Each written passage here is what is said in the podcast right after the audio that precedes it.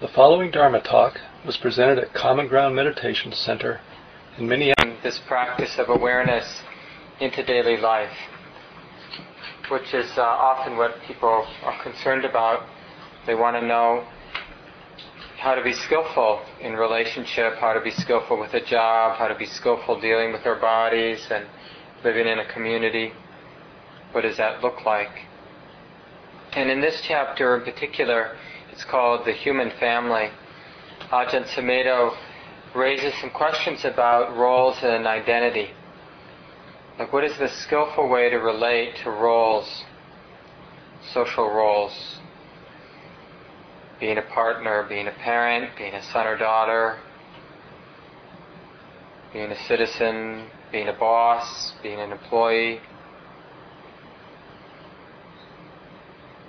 And I'm sure you've recognized that um, we're kind of damned if we do and damned if we don't. You know, some of us have this inclination to reject all of the roles that are put on us. You know, to reject the role of being the son, the good son or the good daughter, or to reject the role of, you know, being the good citizen. And so we're sort of anti roles, anti responsibility, don't want to be pigeonholed, feel uh, oppressed if somebody expects us to sort of toe the line or behave in the way that other people behave. And uh, it makes usually makes our life messy if we have that chip on our shoulder. And the other extreme is also messy, you know, trying to please, trying to live up to other people's expectations or the society's expectations, trying to be the perfect parent or the perfect partner or the perfect, you know, employee so that the boss likes us and thinks we're great, the teacher likes us. These extremes, we could say, are um, just the acting out of our self-centered neuroses. You know, we're trying to get something from the world. Either we're trying to get something from the world by rejecting it. So what we're trying to get is we're trying to confirm this view that it doesn't matter. You know, forget this.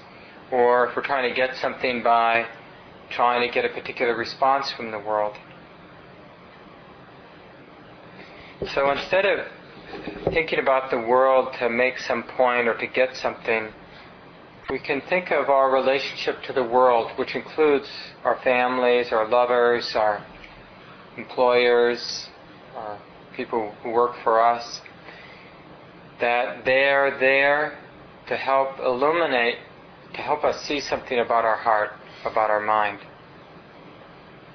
So we still have to, so to speak, play the game. We have to be in the world. But the point isn't to, like, do it right or to forget that, not do it right. The point is to learn something about our mind and heart. So this is from Ajahn Sumedho's chapter. It's chapter 16, The Human Family.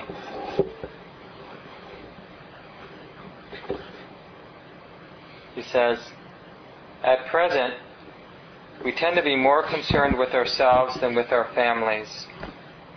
This is an age in which individualism has been emphasized to the point of absurdity. The opportunity that we have to develop as individuals in the modern world is quite amazing, isn't it? Each of us has been given free rein to be self-sufficient, to be a self-sufficient, independent person. We are told to be a personality, to develop our creativity, to develop, to develop our lives in any way we want as free individuals. We can do what we personally want to do, whether our family likes it or not. Now, the problem with glorifying individualism as an end in itself is that it promotes a neurotic and meaningless existence. Just being a free agent, an individual who can do what he or she wants, can give us certain pleasant moments. And we can appreciate that in some ways. But at other times it is very depressing not to be truly related to anyone, not to be able to serve anyone. There is something in all of us both men and women, that makes us want to give ourselves. We would all like to sacrifice or give ourselves to another person or to a cause, to something that is beyond ourselves.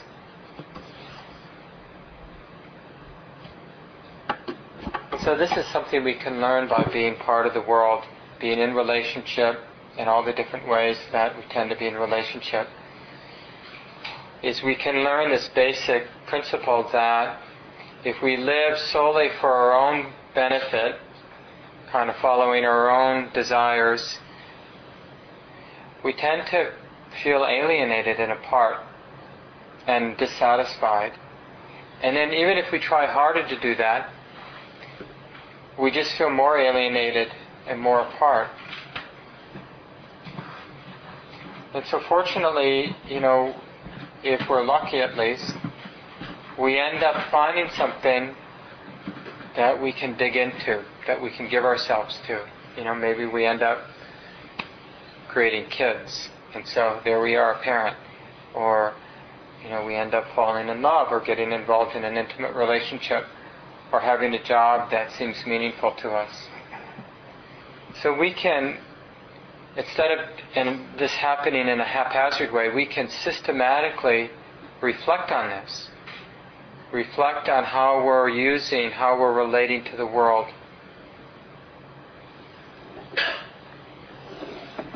We can think of all kinds of uh, ways that people practice commitment and we can just reflect on what is useful about that and what's a problem about that. So get rid of the ideas, the fixed notions that I need to be in a committed relationship in order to be happy, or I need to be a parent in order to be happy, or I need to have success in the world, my job to be happy. But to really look directly like what is it about our participation or relationship that is healing or leads to real happiness, a lasting happiness, not just a temporary happiness. And what of these desires or these ideas are hollow, don't really lead anywhere?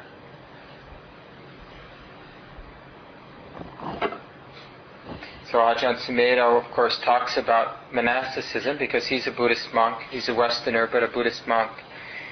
And he talks about, you know, one of the things about being a monk or a nun is then you have this, this sort of code or the set of rules, lifestyle that you're committed to. And it, it, and it sort of takes us out of ourselves because we're no longer having to figure out what I want to do because it's already determined what we're going to do because we've committed to this lifestyle, to this code of conduct. And I'm sure those of you who have kids probably know this very well. I don't have children, so I can only imagine, but when, especially when you have a young child, it's, a, it's an amazing degree of self, self-sacrifice where, and I would assume it's relatively easy, uh, meaning that it's relatively easy to care about your own child and therefore it's relatively easy to do whatever that child needs, at least to some degree. And uh, as much as, as it seems like it would be a pain to be a parent of a young child in terms of the demands, it also seems like it would be freeing because then we don't have to figure out what will make me happy, like what I should be doing with myself. I mean, just think about how much time we worrying about what we should do with our lives. And then if you have a kid, those questions just don't exist anymore. it's like, you know, what do I need to do to get these diapers washed or this done or that done or get enough sleep so I can actually get up when the child gets up in the morning. And it's the same, it can be the same with particular jobs too, that we really care about, that we're really committed to and churches, you know, religious, spiritual organizations that we're committed to. I'm sure soldiers feel this way, at least some. People committed to social issues, social change. And so when we think about commitment in the, to the world, it's really useful to look at, like, Well, what happens when that commitment is forced on us? Like we're made to be a soldier or made to be a parent. We didn't want to, but all of a sudden we're a parent. Forced to, you know, be part of some institution. As opposed to when we voluntarily join.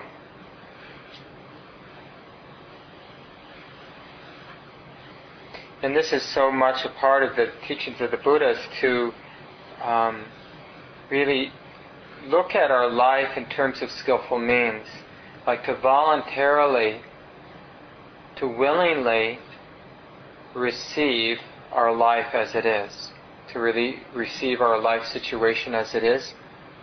Because otherwise, if we don't, we take things from the point of view of a victim, and it it uh, creates a tendency to want to resist and struggle and blame and distract ourselves from all the stuff we don't like.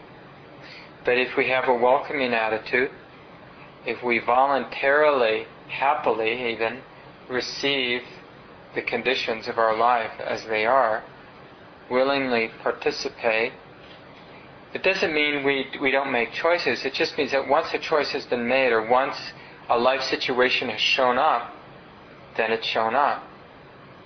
So then we participate. It's like we use it to learn. We use it to reflect on the nature of the mind. And it's really a, a different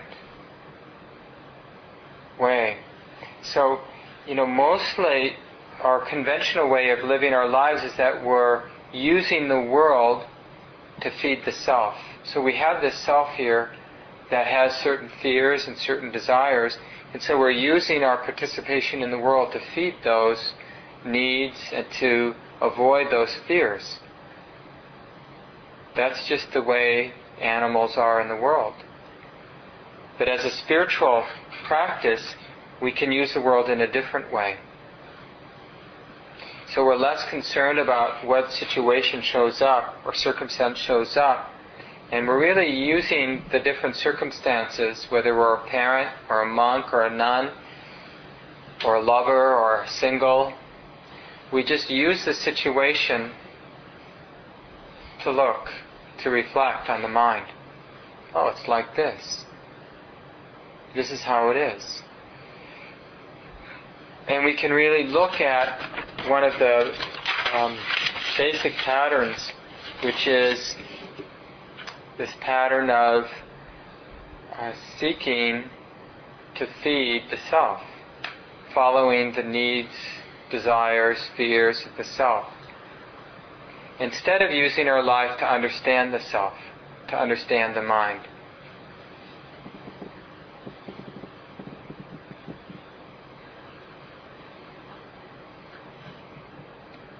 So we can just look at our own lives right now. And we need just to get a sense of um, these unquestioned beliefs that exist in our own mind about relationships, whatever they may be for you. So it could be your relationship to the world at large, a role that you are real uh, committed to or attached to, or in terms of intimacy with another another person, or success or jobs so just get a sense of what our perceived needs are in terms of how we are in the world, how we relate to the world.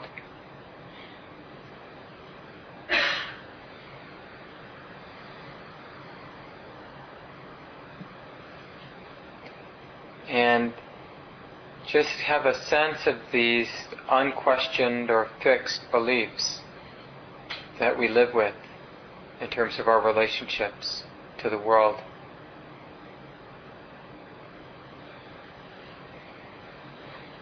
Like, what do we mean by relationship, or what are our expectations? One way to turn it around, the reason that something like becoming a monk or a nun, or becoming a parent, or becoming really committed to something, like even committed to common ground, or committed to your daily sitting practice, any kind of um, strong commitment, is it creates the context to notice the part of the mind that wants to do whatever it wants to do. So whenever we make a commitment to anything, like we make a commitment to another person to be in a committed relationship, well then what happens? Then we start to notice all the people we're attracted to all of a sudden. and we start to feel maybe a little confined. Or if you're if you have a different kind of personality, then you might start noticing all the things that are imperfect about this person you're committed to, and like uh, different agendas for how you might fix them, make them new and improved, or just to help them more fully become who you thought they were when you decided to become committed.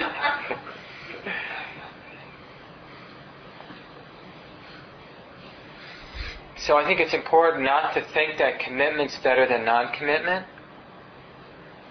because non-commitment is just a different kind of commitment. You know, like I was saying at the beginning, to be the rebel is really just as much of a stance, a fixed view, as to be the compliant child. You know, who does whatever society or the boss or your parents or your lover tells you to do.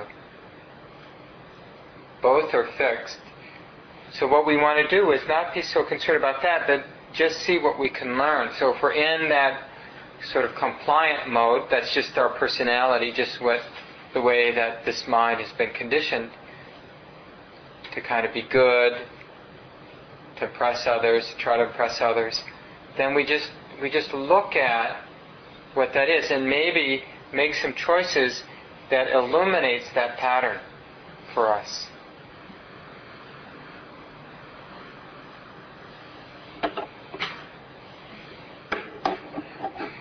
But we have to do it voluntarily. That's the key. I'll read a little bit more from Ajahn Sumedho's book.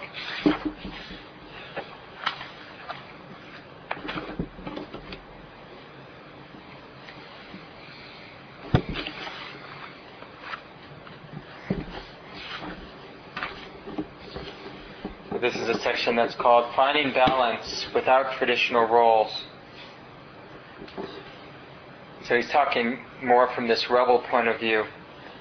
If we come from the idealistic position that believes we are all equal, that we're all exactly the same, there is no difference, and this is often, uh, this is sort of a Western view, you know, part of the being a Westerner is this uh, rejection of sort of the old guard, the old way. And I know that isn't, it's just a stereotype, but there's some truth to it. So I think that's why he brings this up first he says, um, then in many situations our relationships will be very difficult to define, won't they? Who's going to be, who's going to do the dishes? Who's going to empty the dustbin? Who's going to lead? Who's going to follow? If we feel we are all the same, then we can become confused because we don't know how to relate to each other in a structure or in a hierarchy of duties and responsibilities. So sometimes, if we are attached to the ultimate view of equality and freedom, we can become very confused, disgruntled, and even threatened by the practical side of life. In the practice of Dhamma, we are opening the mind to the way things actually are. We begin to notice that nature itself is hierarchical, that there is always some form or structure, and that when you have form, you are always going to have sequence. One is going to be going, one is always going to follow, be followed by two, and two is always going to be followed by three. A is followed by B, and B is followed by C. You can't say A is the same as B. If you spell everything with an A, it would be meaningless, wouldn't it? In the conditioned world, we recognize that there are sequences. Now, if we take a fixed position on hierarchy, we become tyrannical someone who says that they have to be the boss all the time, always number one and never number two, becomes a tyrant.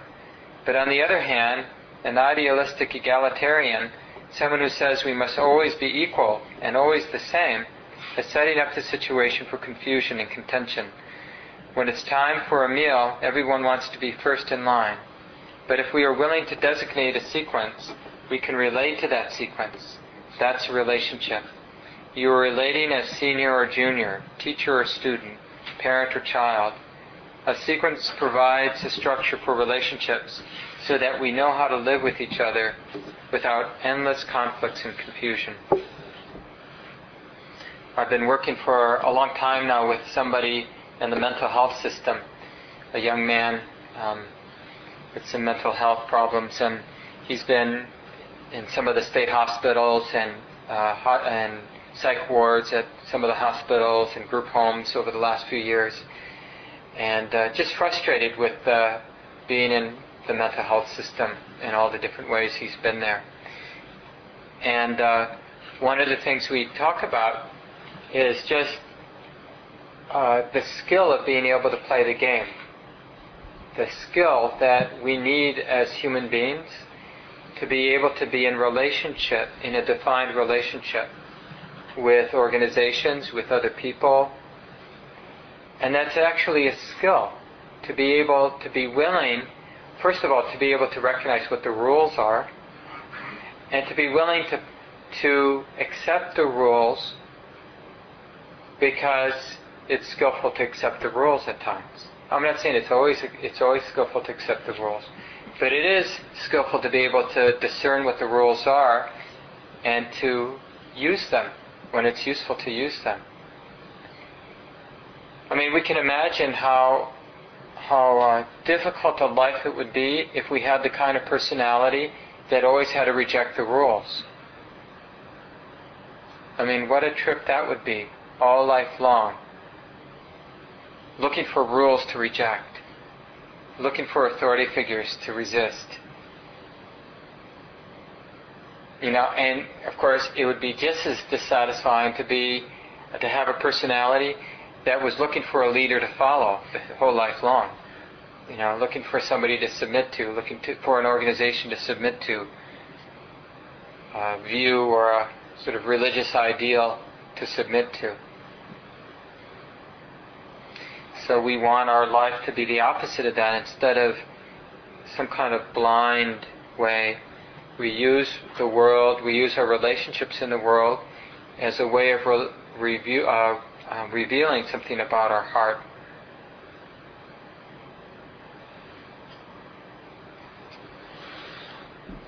This is another way of talking about the middle way. You know, in Buddhism, that's that concept is used a lot between the two extremes. How how do we relate to our partners in terms of the middle way? Not being afraid of commitment, but not being needy for commitment either. And I, I remember when Win and I decided, my wife and I decided to get married, um, we talked about this. I was, let's see, 93. I was 35 years old when I got married. And I hadn't been really in too many relationships for about eight years. I hadn't been in any relationships in eight years prior to getting involved with Win.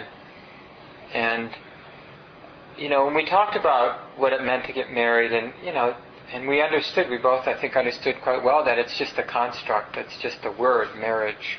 You know, I mean, what does that mean to get married? How does that make a difference? What does commitment mean? And we looked at that, and for me, it was, I, I felt like trying to understand the middle way, like not being blinded by this this word marriage and the concept and the way that our minds had been conditioned to be idealistic about marriage as a concept, as an ideal. That you get married and then that means something's happened, that this, this relationship means something.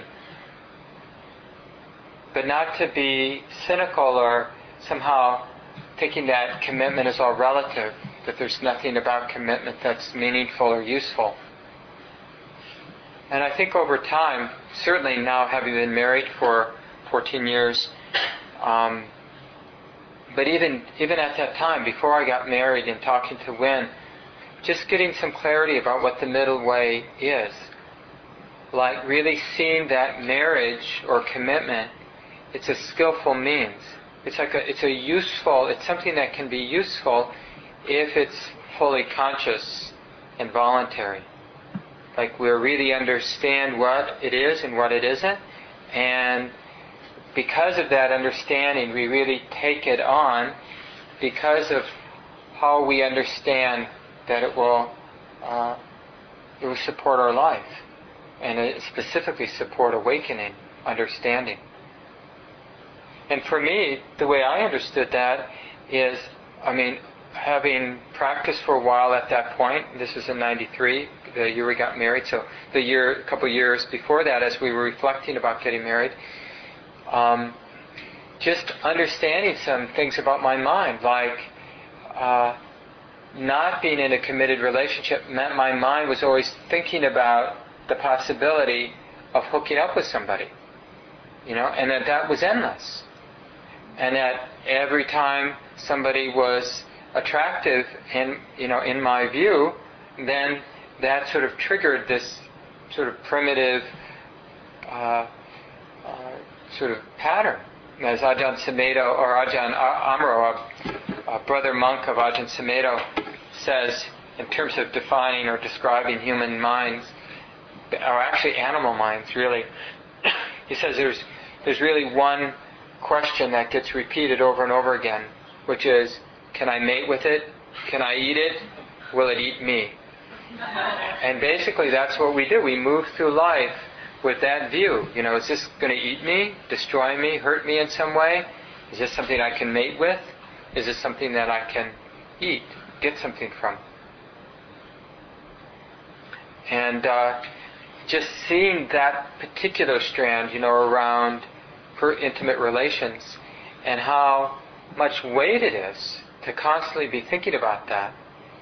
And what a relief it is to consciously make a commitment because there was an understanding in my, my mind that this person was a trustworthy person.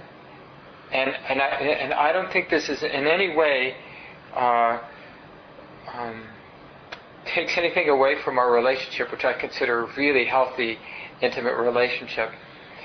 To say that this person was good enough to give myself to completely, or to practice giving myself to.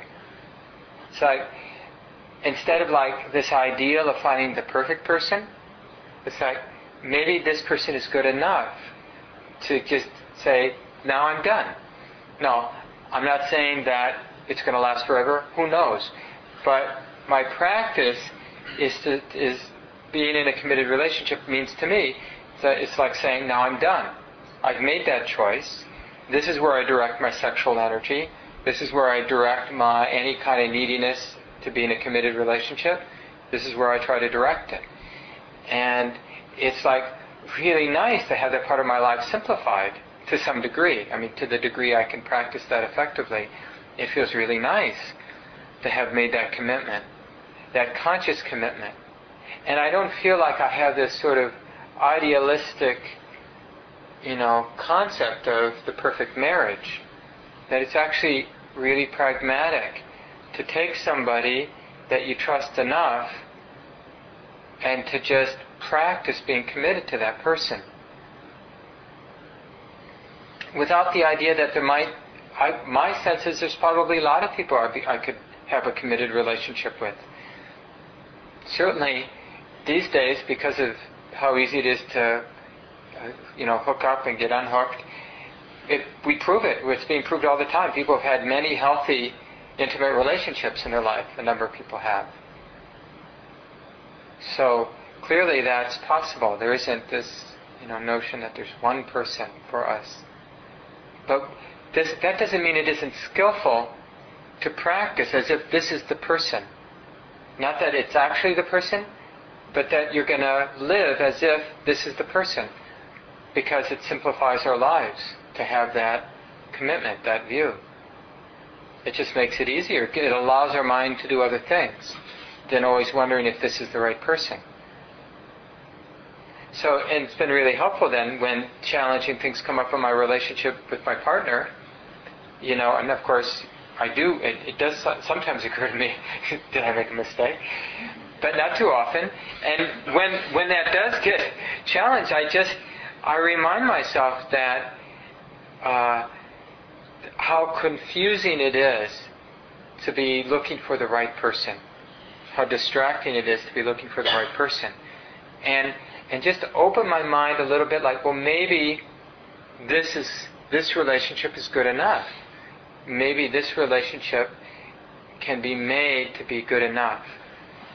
Can take care of what needs, the program needs that we have for intimacy, for connection. And see, we can do the same with any anything. I mean, we could I could have said the same thing in terms of like our connection with a spiritual organization like Common Ground, or a spiritual tradition that you might be connected with, or your family of origin. You know, dealing with your parents and siblings, with your country, your community, your political party, your job. You know, your sexual orientation. It's like we could constantly be debating Am I this? Am I that?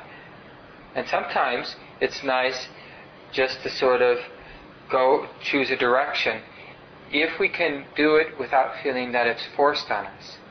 So we're doing it in a way like an experiment in truth. Well, let's just see if this commitment simplifies my life in a wholesome way so that the mind, the heart can address what's uh, maybe we we won't address when we're obsessed or busy on the more surface level of our life.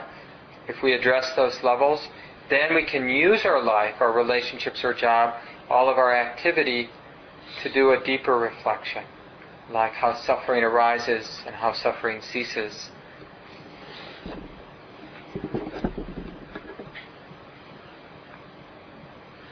One of the ways that Ajahn Sumedho talks about this in terms of relationships then once we've practiced making these commitments, then we get to learn some things.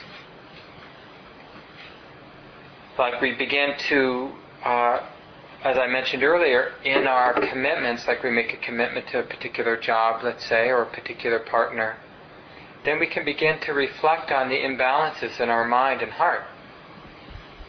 Like how we like to be the domineering person, or we like to be the victim so that that gets shown up in certain relationships, right? And then that's really useful to see. And if we didn't really stick with that relationship, as soon as something disturbing came up, we'd run. We'd go look for a better relationship. And we'd never really have the opportunity to see that pattern in the mind clearly. So this is one of the advantages of staying put when it makes sense. I'll read a little bit more from his book.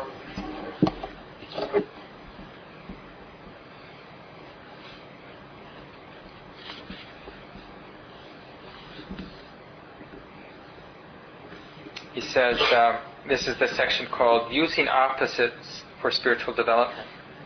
And in that section he says, you find that just the fact that you have a female body or a male body doesn't mean that everything about you is totally female or totally male. What we need to open up to in spiritual development is the opposite. A man needs to open up to the female within, and a woman needs to open up to the male.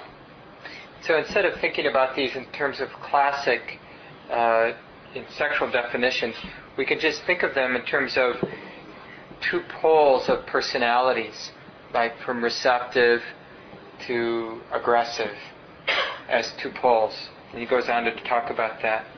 This is not an easy thing to do, but we can use the external presence of the opposite gender to help in our practice. When a man sees a woman or a woman sees a man, they can use the external characteristics as reminders. In a monastic community where there are monks and nuns, rather than getting involved in relationships, monks can see the external female. They can begin to acknowledge the feminine qualities that they find internally. And for the nuns, it's the same they can find the masculine qualities within. In my own experience as a monk, from the masculine side, is that men usually have a lot of drive.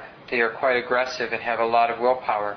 So you often find monks becoming internally aggressive towards themselves. They try to exterminate anger, destroy fear, wipe out jealousy, and annihilate lust. But where does that get you? You get so stiff that your head aches.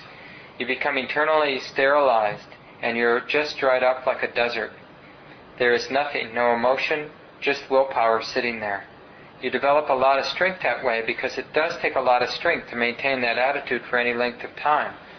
but it is also but it is also very fragile in the sense that it can be easily upset. It becomes very dependent on blind will and not wisdom or love, not on anything that is malleable, flexible, or receptive. So until a monk begins to open up to the inner female, he has no balance.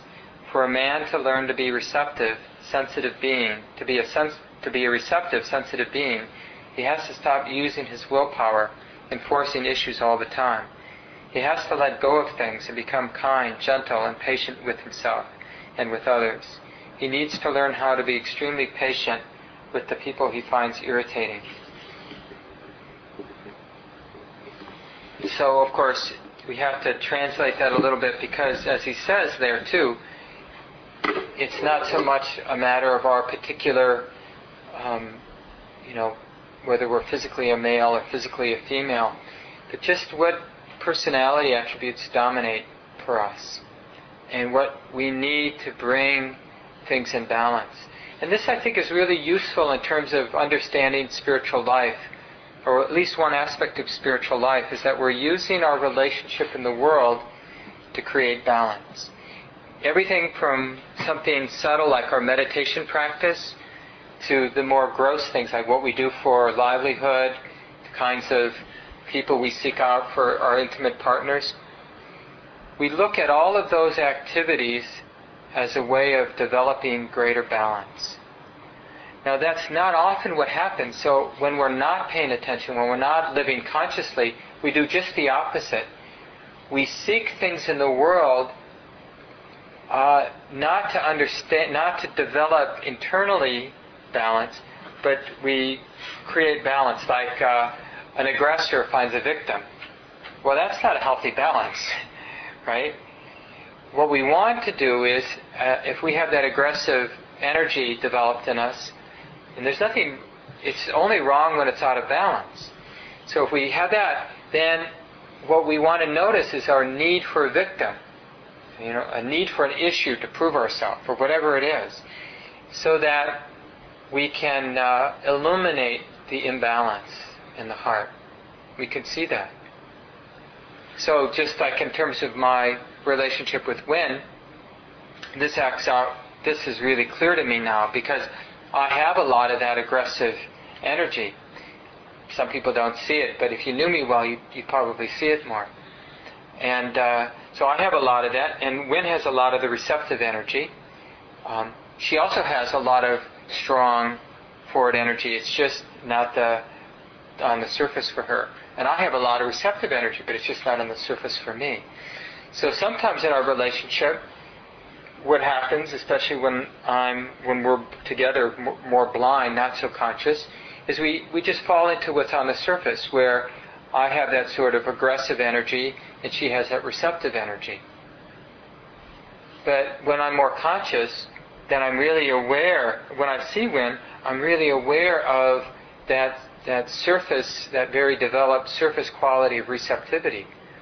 And what it does, it's like there's a sympathetic resonance. Like I begin to, as I, if I can see it clearly in her, that means I can see it, I can begin to see it in me. I know what it is. So if I can intuitively recognize receptivity, then I can begin to feel it, see it here. It feels good. It feels appropriate. It feels like things are coming into balance.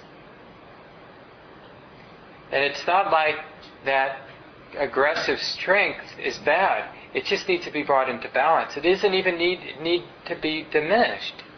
It's just the receptive side needs to be strengthened, brought out into the open. It's already there. All of these characteristics are there in seed form, and we just need to use our relationships in the world to bring the personality into balance.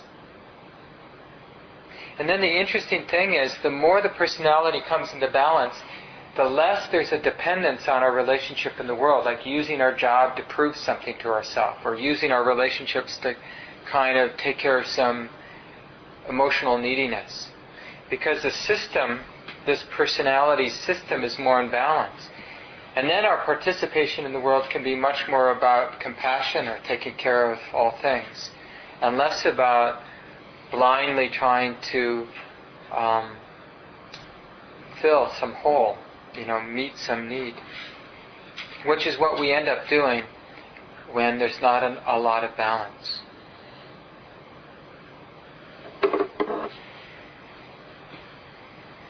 So I think I'll leave it here so that we can talk together for the last uh, 10 or 15 minutes, see what people have to say. Um, could somebody turn the lights on a little brighter so that we can see each other? There, the switches are over the table there. Great, thanks. So, what comes to mind? Do you have any questions or comments from your own practice, your own lives that you'd like to share with the group? Mm-hmm. David?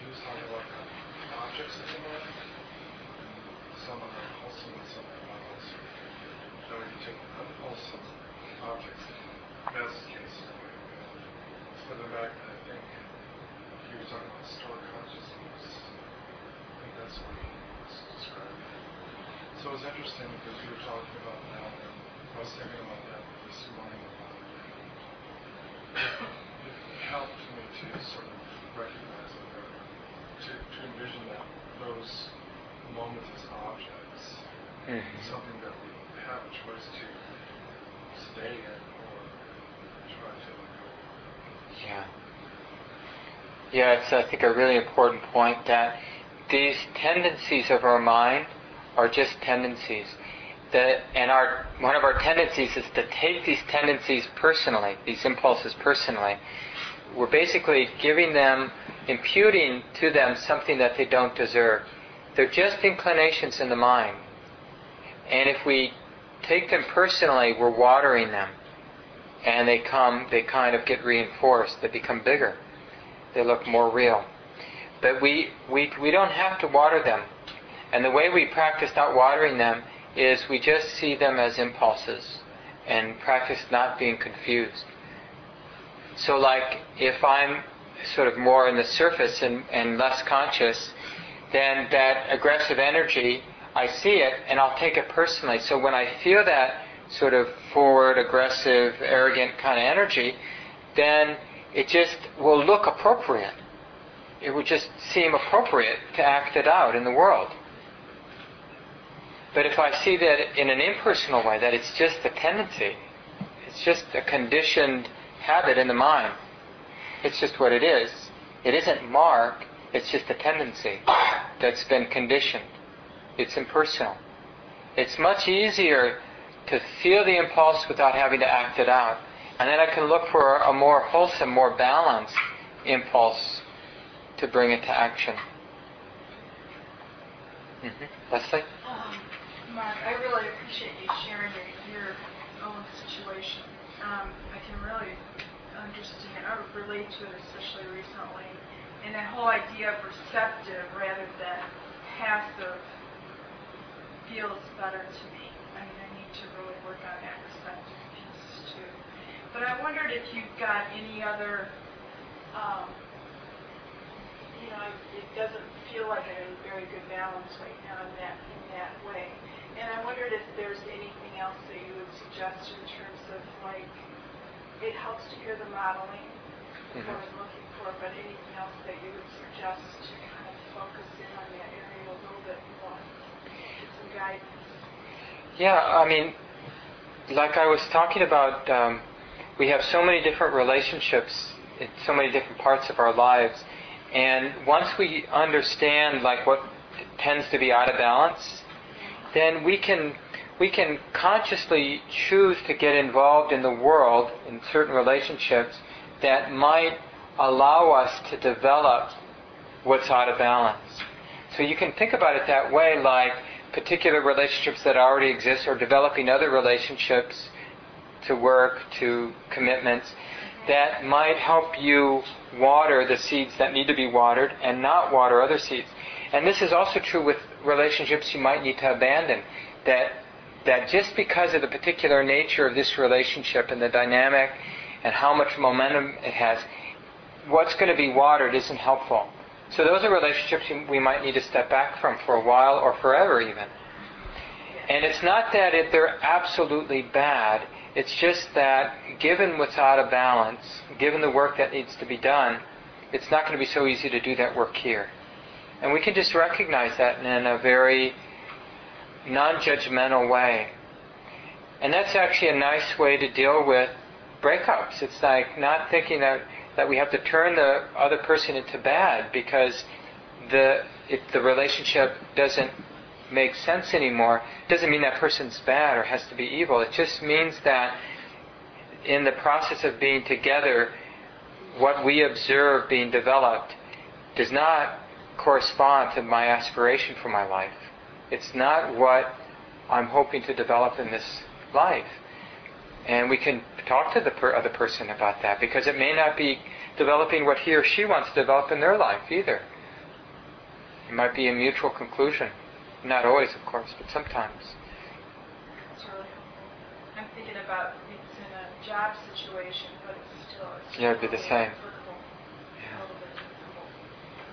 Yeah, and you know, when we're not conscious, we tend to get uh, magnetically drawn to what's already overdeveloped. That's just how it is. And so we know this, you know, like in, uh, when we look at the, how many jobs we had in the, the same sort of vein or how many relationships. Or I've noticed that, I especially noticed this when I was a young man, um, like in college, how many times I got into discussions and they were always the same. I mean, the topic might be different, but the dynamic was always the same. And finally, it just sort of dawned on me that you know there was something about my personality, and of course other people's personalities, and it was like a magnetic draw, you know. And it's like it was like a strange de- deja vu feeling, like I've been here, done this. Why do I keep repeating this? And we probably can notice that in a lot of places in our lives. I certainly noticed that in my relationship with Wynn. You know, like we're in the same dynamic and we've been in it a million times. And it's a little bit like that movie with Bill Murray, Groundhog Day. It's like we're going to keep showing up in this situation until we get it right, until we don't get caught, don't get uh, sort of do it in a habitual way. What else comes to mind for people? hmm Well- I don't know your name, Sorry, that's Betsy. Well, um, what I found it was really interesting is the idea of um, whole commitment, making a commitment to something, and how that can free you. And I, I've really struggled with commitment on a lot of levels. This big city I want to live in, this, you know, uh, I, do I even want to do that this weekend? you know, on the very basic level of, of commitment and I've become more aware of that, but uh, it's difficult for me. And um, so when you were talking about, um, you know, that it's enough, like, like how to come, I guess I was curious of speaking of that in different areas of your life, how to work through that process of the, in other words, you said you have to, some you have to choose. hmm It's like I never choose. But the one thing that happened to me was becoming a single mother. And uh, what I would say is, I don't know if I have commitment. I, I mean, I do. I'm totally dedicated to him. He's almost nine. But what I've developed through that is discipline. So I don't feel like doing laundry. I don't feel like it. I don't feel like so this is what has to be done. And it's the only area in my life I feel like do that. Or, you know, whereas, anyway, um, and me, it, for me, like being a mother is something I would never retreat from. And that's very uh, primitive. And Mhm. I don't know that I choose it. It's just Yeah. I, I, it's nothing I have to choose, but maybe if I really advanced, Yeah. I, I would have thought about it. But I was wondering if you could speak to that process choosing or voluntarily committing. Yeah, because you can do that now. I mean, you can just let it be a primitive, automatic uh, commitment, or you can bring it on the level of your conscious participation, and you can consciously acknowledge that I am committed to this other being. I'm committed to taking responsibility for this other being. I'm committed to doing the best. And then you can receive the benefits of that commitment. You can learn from it. And you can then notice the power of that commitment to sort of get you through those times when you'd rather be doing something else. You know, you can see that. Having more in other areas of my life. But you have to see it here. You have to see what is useful about the commitment here. Like what it has brought you. Like what a relief.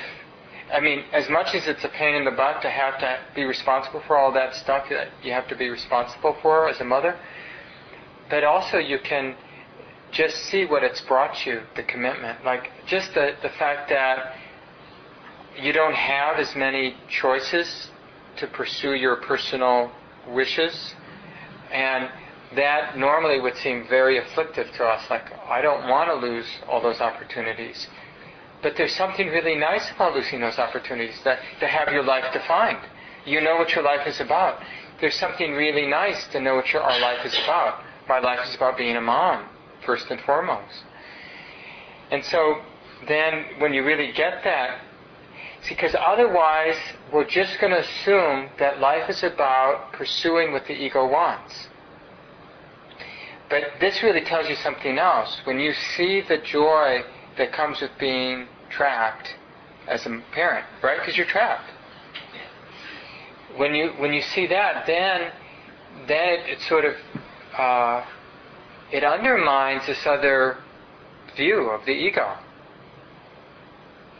And so the, the, this is what he points to that one of the quotes that I read, where we're in this society now, especially where there's a, really a cult of individualism, and, and it's like we it's like we have to it's like such a oppressive burden. Like not only do we have to figure out like how we who we are uh, according to like how we dress, you know, how we present ourselves. Are we just sort of casual cool, or this kind of cool, or but even like in terms of our food, we have to decide like, am I a, an organic type or am I a, you know, this kind of, and everything sort of means something. The kind of music we listen to and the kind of political views that we have and the kind of car. Are you a hybrid person, or you know, are you this, or you know, it's like all these things start to mean something, and uh, we can become hyper conscious of like the meaning of everything we think and do. And then it's such a relief to move beyond that, or at least to some degree. And that, not see that as the, the route toward happiness.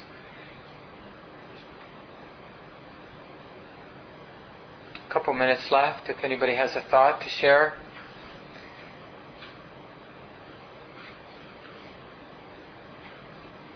I can share something Mhm. about uh, making choices.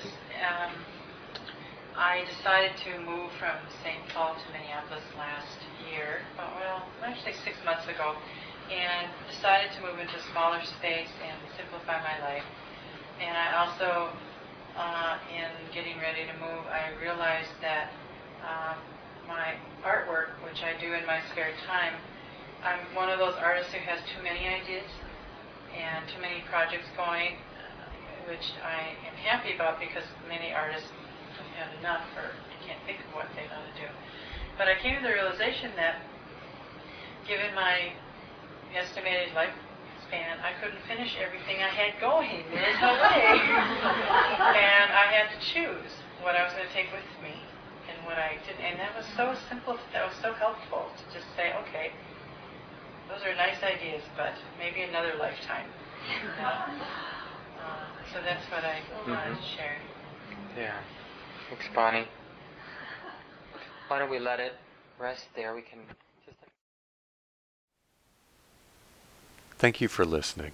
To learn how you can support the teachers and Dharma Seed, please visit dharmaseed.org slash donate.